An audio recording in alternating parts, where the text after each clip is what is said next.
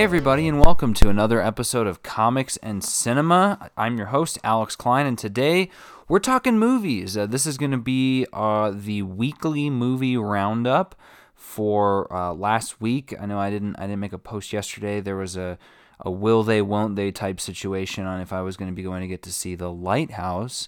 Uh, which I was really excited for, but ended up not happening because where I'm at, it's been snowing.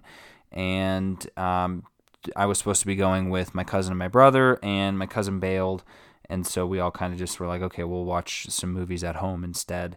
And then um, and yeah so it's been it's been snowing quite a bit. So i've had an unfortunate bout of not going to the movies which has it's been making me itchy. I really want to get to the theater. There's a couple movies i'm still trying to see that are out right now.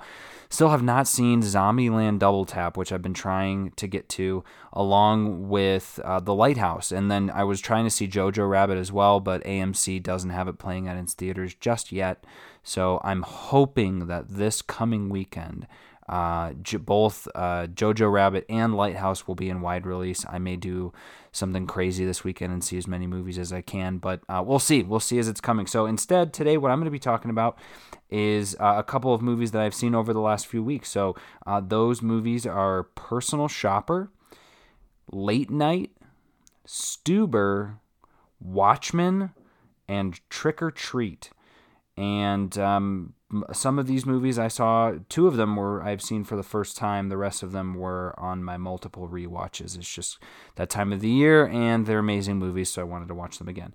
But before we get started, huge shout out to Demon Slayer Kimetsu no Yaiba. Uh, it's a anime that I just finished, actually finished last week, and it was incredible. It's probably it will probably be my anime of the year if uh, if My Hero Academia does not pull something off this uh, while this season's going towards the end of this year. But Demon Slayer was just it was incredible. It's a if you guys haven't seen it, it's a show on you can catch it. I believe it's on uh, TV, but it's also on both on Funimation now and Crunchyroll.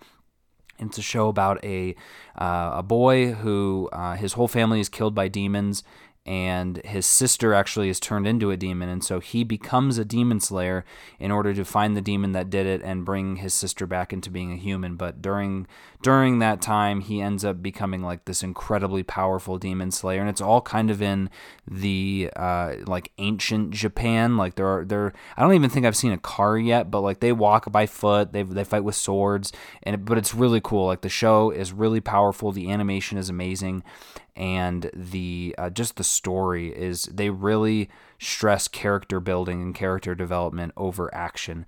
But when the action shows up, uh, it's some of the best action that I've ever seen, and uh, that's saying a lot because I've been watching a lot of really good anime, and um, so that part it's just I high, highly recommend it. I give that show a 10 out of 10, and it's only the first season, so there's I believe it's t- either 26 or 27 episodes, and uh, it, it's quick. I will say though, it is on both on Crunchyroll and on Funimation. It is English. It is not English. It is Japanese only with subtitles. So uh, beware of that. And then, uh, so we'll just start with Personal Shopper. This is a movie, uh, a Kristen Stewart movie uh, that's directed and written by Oliver Assayas. He's also he also did uh, Clouds of Sils Maria is probably what he's well known for, and he also working with Kristen Stewart. But this is a Criterion movie, and this is a movie that my brother and I both really love, so we had ended up watching it. It's about uh, Kristen Stewart. Uh, and it's got a couple of other actors in it Lars Eidinger, Sigrid Bouaziz, I hope I'm saying that right, Anders Danielsen Lie and uh, Ty Olwin. So the, the movie is basically just about Kristen Stewart, but what, what it is is she is She's in Paris and she works as a personal shopper for a sort of model slash celebrity and uh, goes to different designers and picks up clothes that they're going to be wearing or that, that this lady's going to be wearing and she just shops for her essentially it's kind of a cool gig but on the on the side she's also a medium and so what happens is her brother her and her brother have a um, like this heart condition or heart type disease and they're tw- they're twins, I believe, and so they both have the disease. And the brother dies from it and dies young. So he he like died about a it was like a year ago or something like that. Um, so very young, uh, way too soon. And so she's in Paris because his brother, her brother lived in Paris, and so he's got a house there, whatnot. And so she, her and her brother were both mediums, and they made this agreement, uh, no doubt because they knew, you know, the end was coming, sort of thing, because of their disease, um, that whoever died first would send the other person a sign. And so the movie kind of opens up with Kristen Stewart is staying in her brother's house like staying there at night, kind of like a ghost hunters type thing where she's in the house trying to elicit a response from him. And she's really cool about it too, because she doesn't really, she's not like, hello, is anyone there? Are you a ghost? Hello, like uh, uh, the ghost hunter shows. But she kind of just sits around and listens, and um, she it's it's a really beautiful movie. It's a really well shot movie, and honestly, it's a really well acted movie, and especially for Kristen Stewart, she does a great job. Uh, I really, I just really love this movie. There's something about it. It's very, it's a very spiritual and ethereal movie, but at the same time, it's just, it's a very interesting concept because it goes into the idea of um, a little bit of like what, sort of what, what does being dead mean, and when someone is, tr- when is someone truly gone from your life? Because she keeps and it's funny too and I, will do just do mild spoilers. There's not i don't want to ruin the ending because the ending is really cool. But um it's some signs in the house that she's in and she keeps she she's never satisfied with them. So like she'll like a sink will turn on and she's like i know you can do better than that. I know you can do better than that. I need you to give me a sign. And it's like Kristen, like she he's giving you signs, like he's giving you signs and you won't accept that he's gone. Is that like that's kind of what I was getting was it's like she won't accept that he's gone. She needs some grandiose sign. But then eventually what ends up happening is she uh, in that house, it actually wasn't her brother. It was like a different ghost. And so she's like, whoa, whoa, you're not my brother. But then she starts getting these premonitions towards the middle and end of the movie too, where she's like, you're not my brother. You're not my brother. And it's like, she it's it's as if she's trying to find any excuse that she can to continue trying to communicate with her brother because if if she i mean it's that it's that timeless thing where it's like if you stop thinking about them if you stop worrying and loving them that they're going to leave you and disappear forever. And it's like well that's not the case because then we get to this bit where after that happens and um, after some other instances happen she gets a text on her phone from an unknown phone number and she's wondering if this is someone like a, a person who's alive or a person who's dead. Like, is there a ghost communicating with her over phone?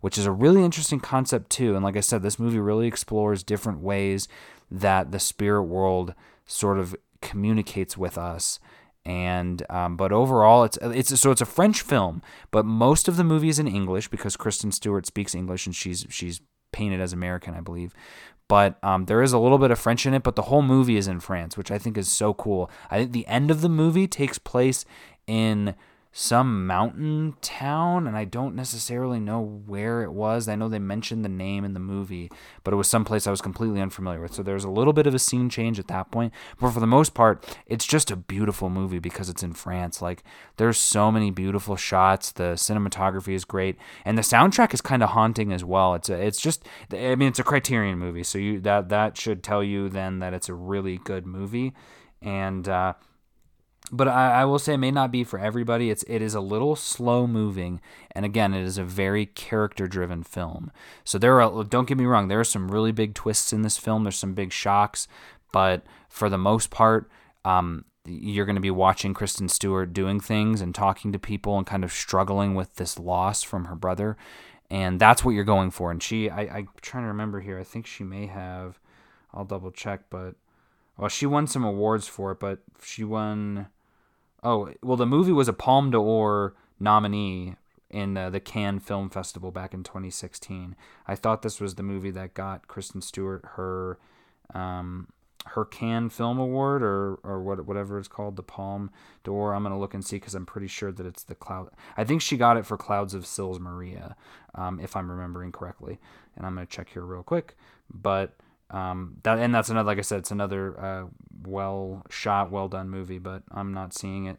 Um, but yeah, no. So I, I would really recommend that film. I think it's really good, and it's a good fall type film movie because it's kind, it's very spooky in some in some regards. So if you're looking for a, a movie with some jumps and just an overall really good movie, I would highly recommend Personal Shopper.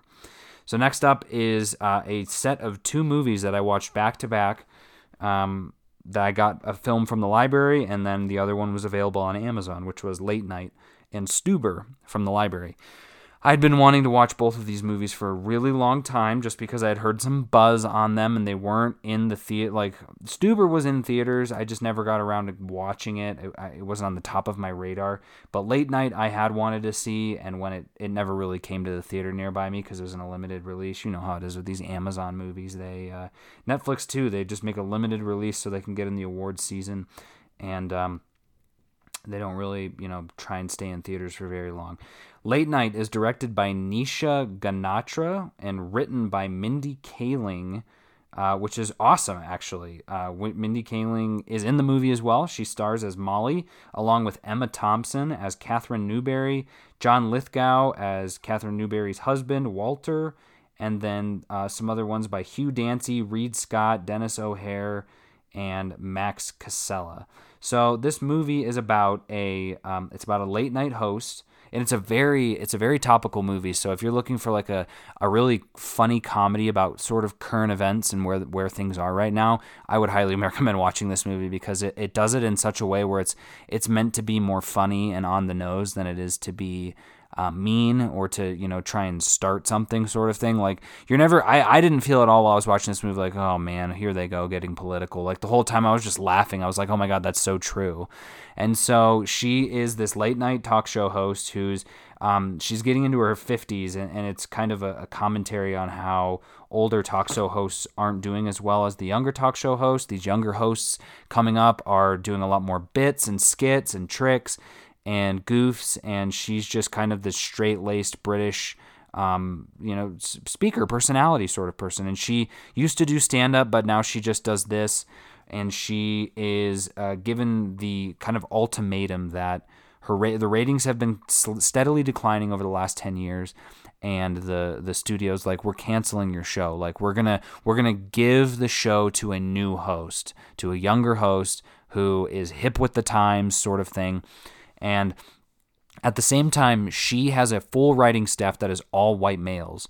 And uh, at least from what I saw, there maybe there's some other, um, but they're definitely all male. And uh, she she's like doesn't like hiring women. I don't think she thinks they're funny. I think there's a bit about it in there as well. But eventually, she's like, fine. You know what? Um, she fires this one guy because he asked to have uh, a raise because his wife was having a baby and he, she's like, "Oh, so this is." She's like, "This is exact," and this is just a bit a taste of that comedy. She's like, "Oh, this is this is exactly the point I'm trying to make in terms of women having to work ten times harder than men." Uh, to break that glass ceiling because look at you here you have not um, you have not shown me a single bit of work that would merit you getting a raise except for the fact that your wife is pregnant so you're basically asking for more money for doing nothing and he's like, "Oh, wow." And then she, I mean, she gets a little further into it. She's like, "So, you know, you're essentially you're having an addiction of having kids." And you need more money to support that addiction. He's like, How are kids like drugs? She's like, Exactly. Like, she's sort of, and that's where you can kind of, it was a good little monologue for her because you could see where her sharp wit comes from, but you can also see where he's, she's really out of touch. And so she fires this guy. She's like, "Well, obviously you're fired." And so she tells um, she tells her assistant, she's like, "Find me a woman." He's she's like, "I want to hire a woman." And so Mindy Kaling just so happens, and that part was cool too. So Mindy Kaling works as like a process improvement person at uh, a chemical plant, and she won an essay contest at her company that allow the like the winner of the contest got to speak with any person in leadership that they wanted to at the company. And so she, she she's like explaining this to them and that's it was just so cool. She's in her interview and she's like and and before she goes into the interview, one of the writer's brothers is sitting there waiting for an interview as well, and they don't know Mindy Kaling's interviewing, and so like the whole writing team comes out to talk to the brother, like, "Oh, don't worry, man, you're a shoe in. I put a good word in for you. My dad uh, owns this portion of the company. Basically, like any line that you can think of in terms of nepotism, they were showing that as you know in a comedy thing, and so she's like essentially thinking, "Oh no, I'm not going to get hired because of that." So she walks in and she's explaining. She's like, "Yeah, so I." Uh, um, I I chose. She's like most people would choose the CEO of the company. She's like, no, no, no. And I don't remember what pl- person she chose, but she's like, I chose this person because he holds a like whatever 60% stake in the parent company that owns this production studio for this for late night with Katherine Newbury. He's like, so you went to the owner of our owner's business and she's like yeah basically and i asked them to set up an interview so it was like okay she's pretty badass she's very she and you see it throughout she's very tenacious and uh, Mindy Kaling. She's just, just such a good job. And so they hire her because she was the only woman that applied. And that you know, obviously, same thing at that point. And at that point, the whole movie itself is a very straightforward movie. There are no surprises in this movie. There, it is the very you know A B C D type writing style where she joins. Um, there's some friction. No one really likes her because they're all guys. Eventually, she becomes friends with most of them, but then there's a falling out towards the end due to Katherine Newbury and this bombshell scandal that comes out. But then she makes up with everyone, and the movie ends on a happy note. So, um, if you're looking for a feel good movie, this is a great one to pick because while the story is very straightforward, the script is not, and so the uh, the dialogue that everyone shares is really smart. It's really like whip smart. It's really you there's a lot of jokes that are just like oh wow that was real like oh that was good or oh dang like they called out on that one. So in terms of comedy i thought it was a great comedy. I really enjoyed it for that piece and in terms of uh, being a topical movie i enjoyed it for that piece as well. Like i said i think it, it, it offered a really interesting insight in the world of talk show hosts. And again, you know, who knows if any of this is true or not, but you would think if it's Mindy Kaling, she probably has some idea of how that sort of stuff works. And so in doing so, I think there's some truth in what she's telling. But it's a really great show about a woman working her hardest to get to the top and doing so because she wants to. And I think that's one of the coolest pieces here. She brings a lot of her experience from the chemical plant to this business of saying like, okay, you know, things, you guys need to be doing things differently. You can't be doing things the same. That's why your show's getting canceled in the first place. And so um, she brings a, a, a, fresh dose of honesty and transparency when she's working, along with some really funny one-liners. She writes some really good jokes throughout the throughout the show. So I would highly recommend checking that one out specifically because it's on Amazon Prime, so it's free. If you have Prime, it's free, so you don't have to pay anything for it, and it wasn't a long movie either. So um, that one was a good one. Stuber as well. I, I, would say I liked that right about as much, if not a little bit less than um, than Late Night. This movie though was still really good. So this was directed by Michael Dowse and written by Tripper Clancy, starring Dave Batista, Kumail Nanjiani, and I would say, oh yeah, Karen Gillan is in it, as is Jimmy Tatro and Steve Howey of uh, Shameless. He actually plays a stripper in this movie, and it was funny because I haven't seen a lot of Shameless. My wife loves that show, but the episodes I did see were one. There were a couple where he was like working at a strip club and was talking about how he would make so much money if he could be a stripper, and his wife wouldn't let him be a stripper. And I'm like, oh okay, so he actually got to realize his dream in this movie. So essentially, and this movie if you I was hesitant to see it from the trailers only because I was like, okay, this it looks like a base your basic movie. And guess what? It is it, just the same as Late Night.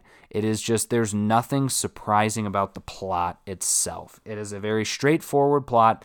The detective uh, Dave Batista and this part's a funny part, but he, Dave Batista gets like LASIK eye surgery and so he can't see. He has to like wear these protective goggles for a little bit, but he like so everything is blurry to him, and so that's why he has to get an Uber is because he can't drive. But at the same time, there's this crime like that's blowing up from the person who killed his partner, Karen Gillan, who's in the movie for I don't know what five minutes at the very beginning of the movie, and so that kind of sets off the thing is he's trying to find this killer and so someone gives him a tip and he hires the Uber driver and you know hilarity ensues. And so the whole rest of the movie is him going from location to location trying to figure out this crime all the while Kumail Nanjiani is just trying his hardest to get a five-star review on this Uber ride because the prior few Uber rides did not go over very well because of you know one thing or another a lot of it was out of his control.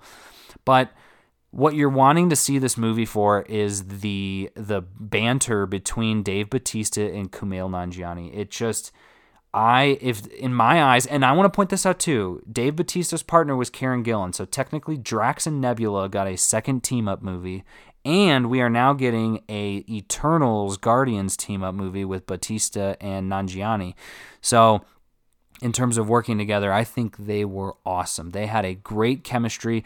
Dave Batista was a the perfect sort of blind jerk where everything was like so by the book, so black and white. Like we've got to go right now. We've got to. I don't care about this. I don't care about you. Whereas Kumail is very sensitive and really funny because of that. He like he's got all this great gear in his car for the like Uber people. Like he's got snacks and water and you know pick your music. And at the same time, and what's funny is he's in an on again off again relationship with this girl who um, is like still dating some guy, and they had a breakup and so she wants him to come over. And he's like, oh, like I really want to come over, but he can't because Dave Batista is, um, is his Uber ride and like won't let him leave and he's holding this five star over him. He's like, I won't give you five star if you don't like finish this up. He's like, and you can tell your friends that you, you know, you helped with the police investigation. That's pretty cool. And so he's like, fine, you know, fine.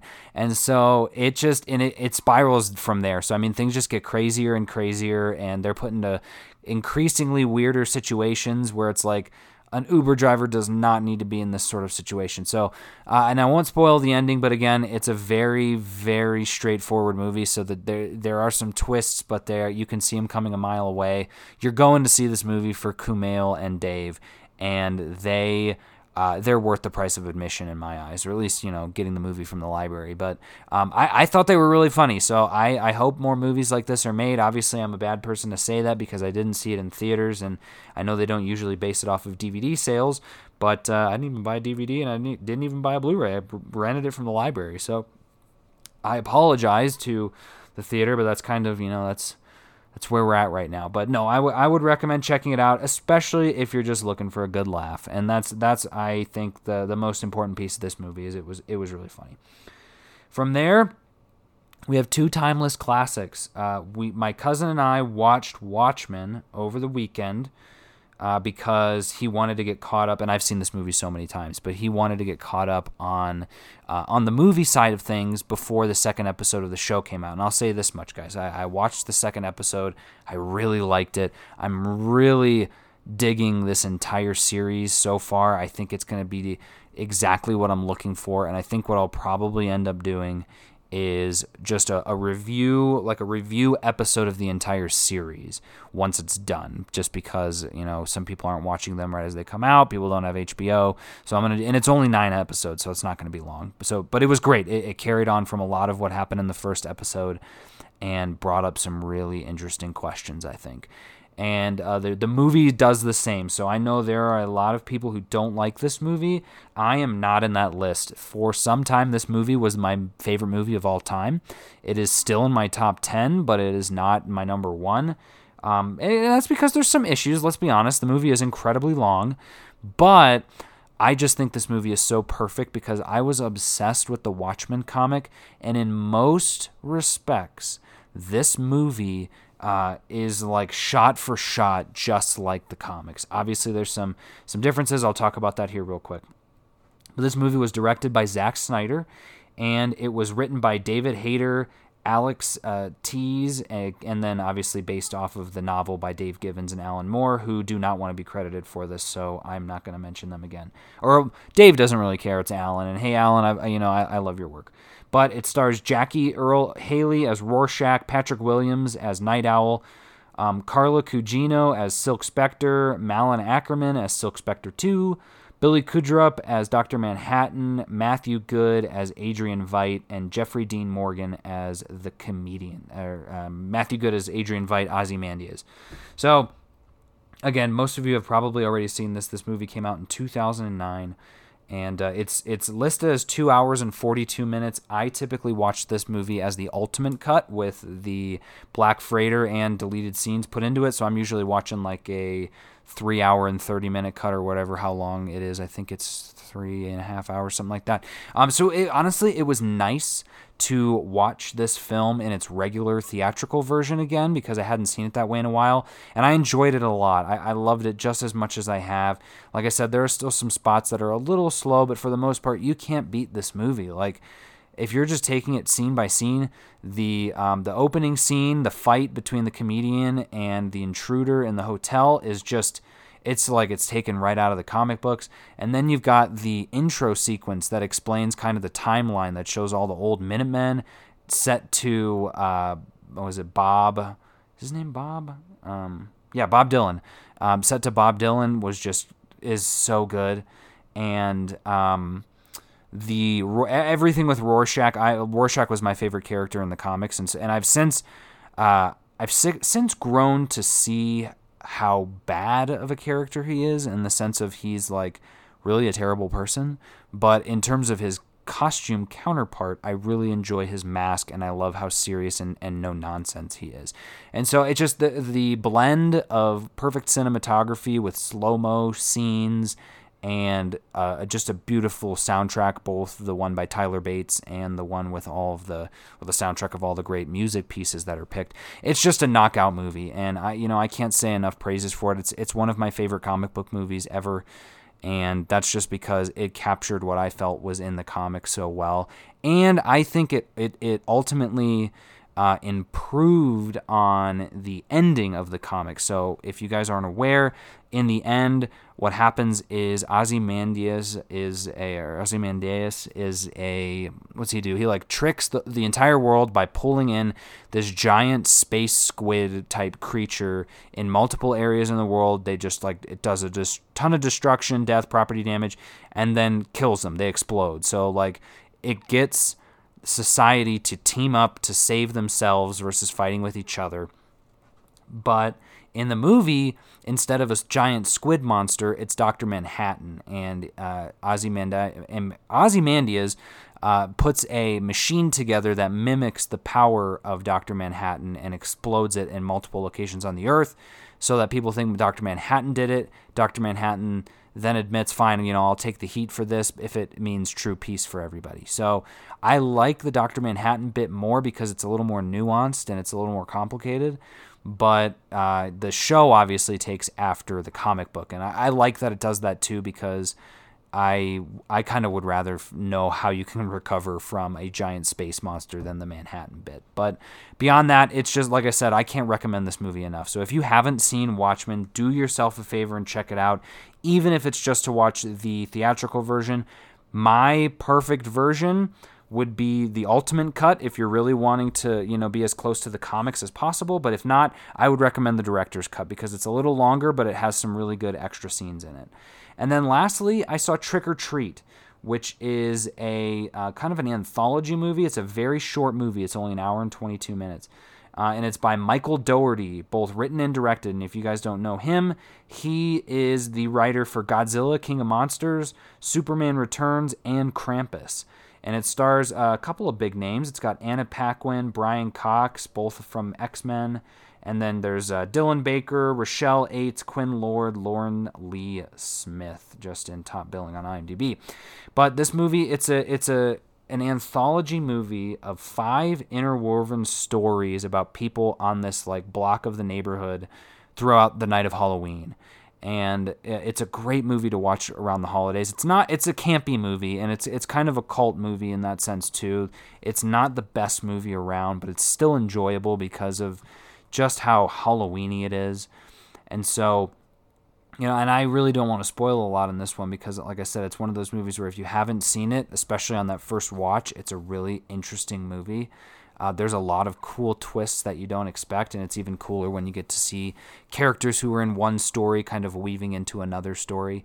But um, I really recommend checking this out, especially on Halloween. It's rentable, I believe, on Amazon for or or on any service, I believe, for like two ninety nine. So it's only three bucks. It's not a big deal, but it's just a fun, campy Halloween movie. I I would say I, I gave it a seven out of ten, and I, I, had it a little higher, but now that I've seen it a couple more times, I, I've dropped the rating just a little bit. So it's still one of those movies that I'm happy to watch because I enjoy it so much, but certainly not the best Halloween movie around. So that's all I'll say on uh, Trick or Treat, other than watch out for Sam, the character who's on the front cover, because he's got a pretty messed up face and he carries around some really sharp candy.